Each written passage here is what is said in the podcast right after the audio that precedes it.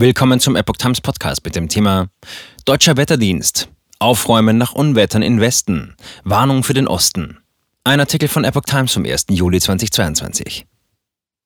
Umgestürzte Bäume, unter Wasser stehende Keller und Ausfälle bei der Bahn. Unwetter haben im Westen bereits deutliche Spuren hinterlassen. Am Freitag muss sich der Osten auf eine erhöhte Unwettergefahr einstellen. Eine Gewitterfront mit Starkregen und Sturmböen hat im Westen Deutschlands ihre Spuren hinterlassen. In mehreren Städten in Nordrhein-Westfalen waren die Feuerwehren am Donnerstagabend im Dauereinsatz, etwa wegen umgekippter Bäume, unter Wasser stehender Keller und Straßen. Im Bahnverkehr kam es zu Ausfällen und Streckensperrungen. Der deutsche Wetterdienst hatte vor der Gewitterfront mit Starkregen gewarnt. Am Freitag verlagern sich die Unwetter in die Osthälfte Deutschlands.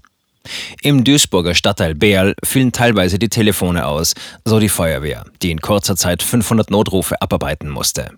Bis 22 Uhr seien der Feuerwehr in der Stadt mehr als 600 Einsätze mit Bezug zum Unwetter gemeldet worden. Es gab eine Vielzahl umgestürzter Bäume sowie Überschwemmungen von Straßen und Kellern. Auf der Ruhr rettete die Feuerwehr Personen, die mit einem Boot gekentert waren. Vermutlich durch einen Blitzeinschlag wurde in Mülheim an der Ruhr eine etwa 20 Meter hohe Eiche gespalten. Eine Baumhälfte stürzte auf ein zweigeschossiges Wohnhaus und beschädigte das Dach. Ein Auto wurde von dem Baum getroffen. Menschen kamen nicht zu Schaden. An einem Einfamilienhaus in Bergisch Gladbach verursachte ein Blitzeinschlag einen Dachstuhlbrand.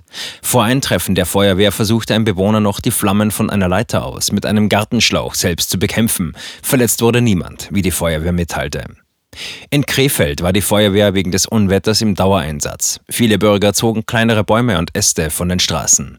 Einige Zugstrecken waren zeitweise durch Bäume blockiert. DBD. Bis 40 Liter pro Quadratmeter möglich.